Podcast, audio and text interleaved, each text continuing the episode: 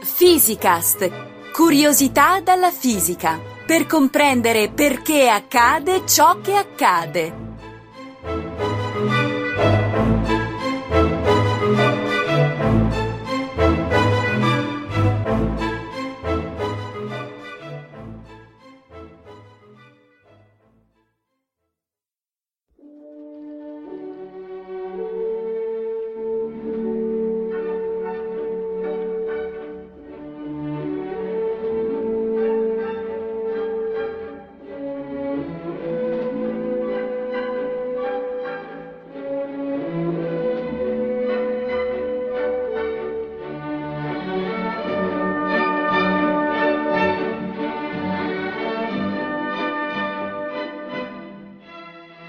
Tosto Marchison, premendo col dito l'intercettore dell'apparecchio, ristabilì la corrente e lanciò la scintilla elettrica nel fondo della Columbiad.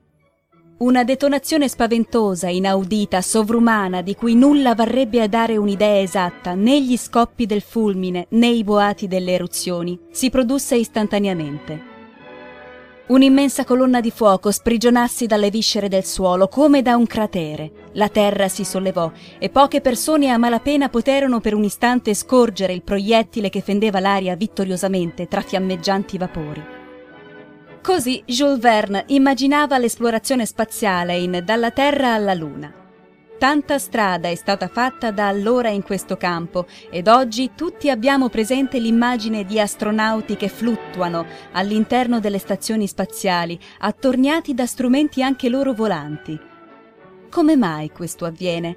È assente la forza di gravità oppure ci sono misteriose forze che tengono sospesi gli oggetti? A queste ed altre domande simili risponderà oggi il professor Riccardo Faccini.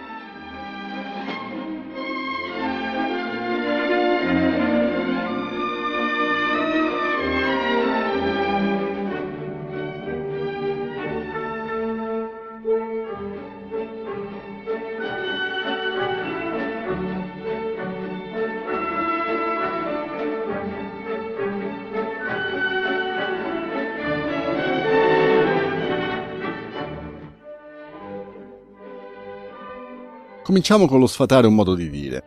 Si dice infatti che gli astronauti delle stazioni spaziali agiscono in condizioni di gravità zero, ossia in assenza di gravità, ed è per questo che li vediamo galleggiare nel mezzo dell'aria.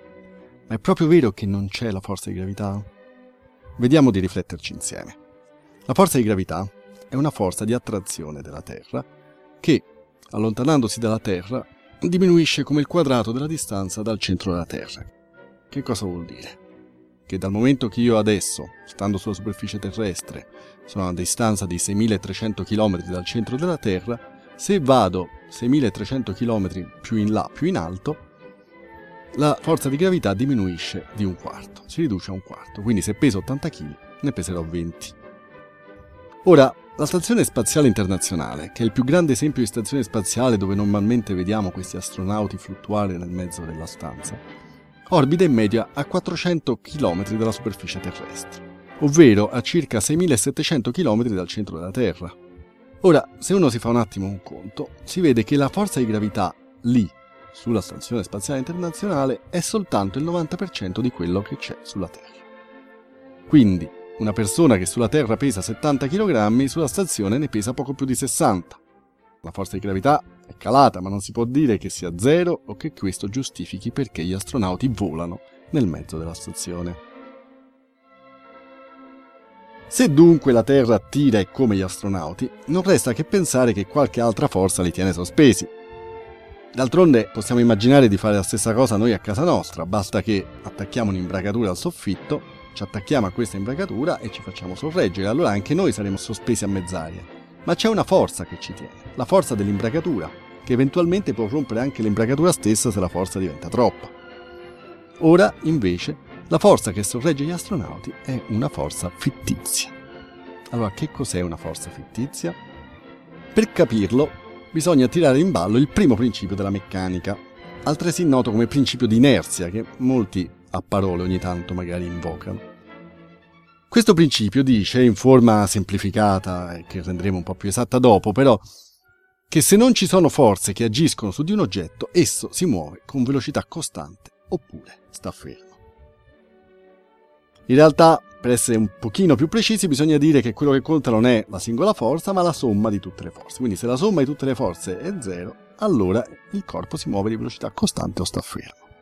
Per esempio, se state seduti, state fermi perché la somma della forza che la seggiola esercita su di voi e della forza di gravità che vi spingerebbe verso il basso si bilanciano e in questo modo potete restare seduti e non cadete per terra.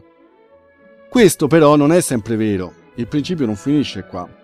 Questo è vero solo se io osservo e descrivo il fenomeno stando fermo o muovendomi al massimo di velocità costante. Ma se mi muovo con una velocità non costante, cioè accelero, freno oppure ruoto, allora questa legge non vale più. Non è cioè detto che in assenza di forze un corpo si muova con velocità costante e viceversa un corpo si può muovere di velocità costante anche se ci sono delle forze. Può addirittura star fermo in quel sistema di riferimento anche se ci sono delle forze. Questo concetto sembra contorto, ma si può intuire con un'esperienza abbastanza comune. Immaginiamo di essere in un treno fermo alla stazione e di guardare un treno attraverso il finestrino, anch'esso fermo. Quando il nostro treno parte, cioè la sua velocità cambia perché accelera, quindi io non mi trovo più in un sistema di riferimento fermo, ma mi trovo in moto nel guardare il resto del mondo, il treno che vedo fuori dal finestrino sembra mettersi in moto, anche se in realtà a lui non è successo nulla, su di lui non c'è stata nessuna forza. Siamo noi che, non essendo più fermi, vediamo l'altro treno accelerare come se l'altro treno subisse una forza che lo spinge in direzione opposta alla nostra. Saremmo dunque tentati di dire che quel treno sta subendo una forza. Per contro, immaginiamo che i nostri due treni, quindi quello su cui siamo noi e quello che vediamo dal finestrino, partano in contemporanea con un'uguale accelerazione. A noi sembrerà che l'altro treno sta fermo. Quindi dal nostro punto di vista saremo tentati di dire che nessuna forza agisce su di esso mentre il suo motore si è messo in moto ed ha spinto le carrozze. Quindi vedete, c'è stata una forza, ma dal nostro punto di vista quel treno è fermo. Capiamo bene questo concetto. Se sono su di un autobus che si muove di velocità costante, io posso stare in piedi senza reggermi agli appositi sostegni. Notate che questo avverrebbe anche se il pavimento fosse scivoloso, se non ci fosse cioè attrito. Quando però l'autobus frena, io percepisco una forte spinta verso l'avanti dell'autobus. Da dove viene questa forza? Potrà sembrare incredibile, ma questa forza è fittizia, non è vera, non esiste. Essa è dovuta al fatto che sto osservando il fenomeno da sopra l'autobus e che questo, l'autobus, sta cambiando la sua velocità. Un osservatore fermo sulla strada vedrebbe che io continuo a muovermi con la stessa velocità di prima, come dice il principio di inerzia. Infatti, la forza dei freni ha agito sull'autobus, non su di me. E l'autobus, diminuendo la sua velocità, mi viene incontro, mentre io continuo ad andare avanti a velocità costante, visto che su di me non agisce, di nuovo, nessuna forza. È l'autobus che cambiando velocità mi viene incontro, ed è per questo che se non mi reggo vado a sbattere davanti al vetro anteriore.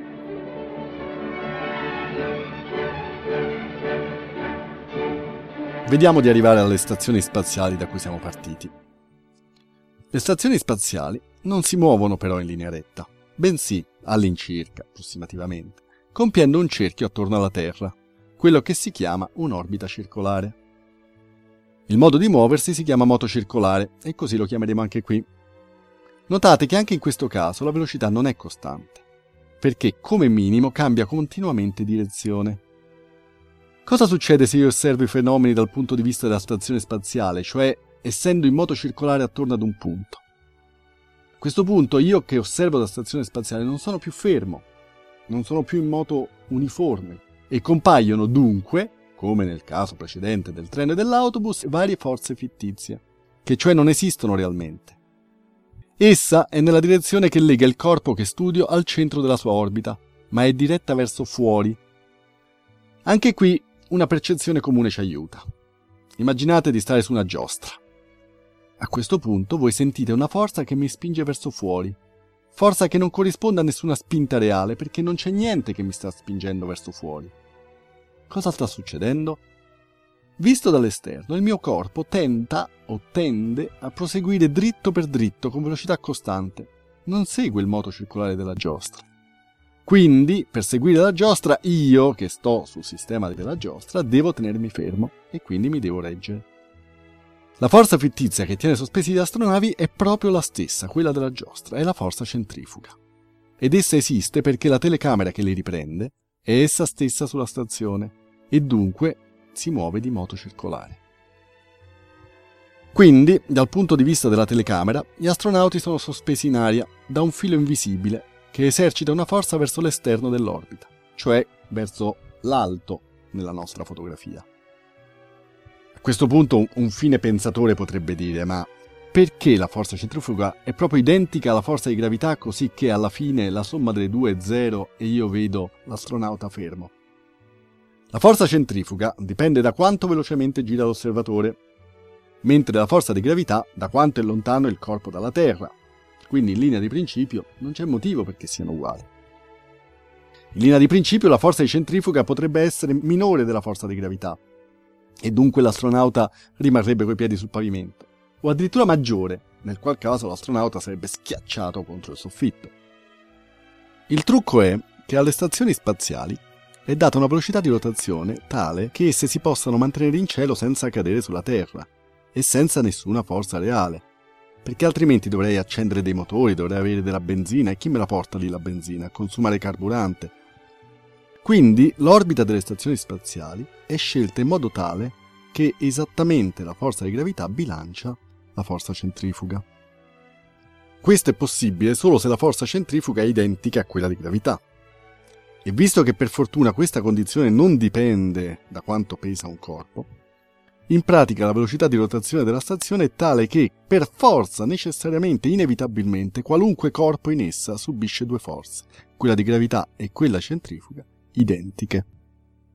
Se osservo questo fenomeno dalla Terra, consideriamola per semplicità ferma, anche se non è proprio vero, c'è una sola forza in gioco, quella di gravità che ha l'effetto di tenere la stazione e tutto il suo contenuto in moto circolare.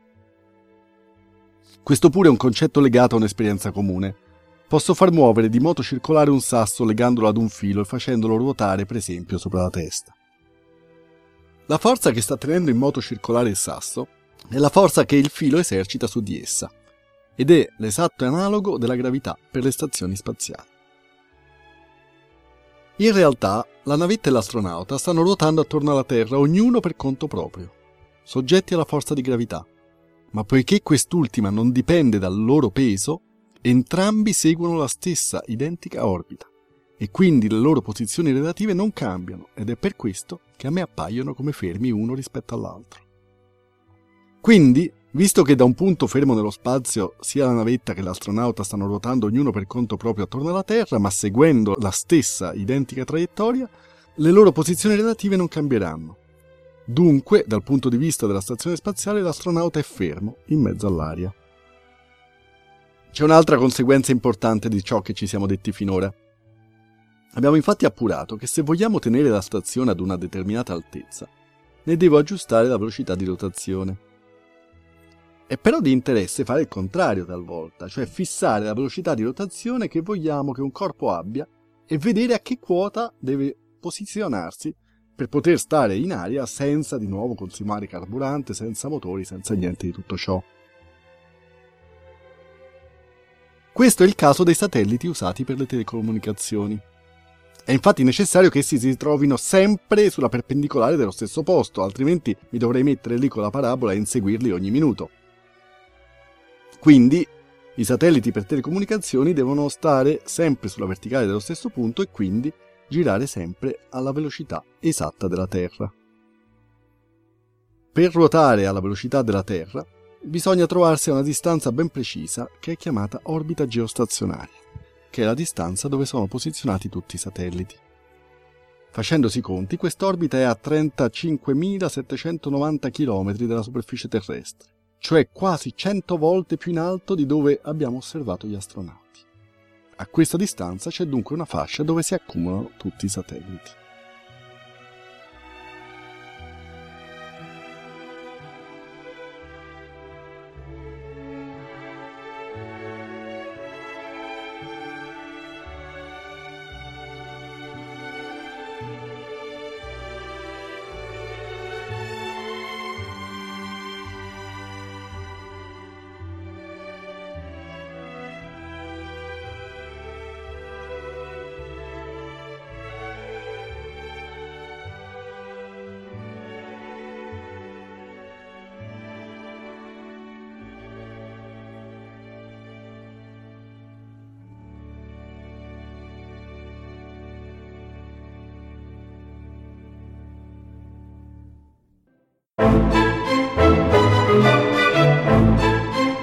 Physicast è un podcast in cui docenti universitari e ricercatori parlano di fisica con il linguaggio di tutti i giorni. Ideato da Riccardo Faccini, Gianluca Licausi, Giovanni Mazzitelli e Giovanni Organtini, realizzato con il supporto dell'Associazione Frascati Scienza e di ricercatori dell'Istituto Nazionale di Fisica Nucleare, di quello di Astrofisica e della Sapienza. Interviste di Chiara Piselli e montaggio di Edoardo Massaro. Le puntate precedenti e altre informazioni sono consultabili su www.radio radioscienza.it slash physicast. Commenti e spunti su possibili argomenti di interesse sono per noi preziosi, per cui potete contattarci a physicast-radioscienza.it.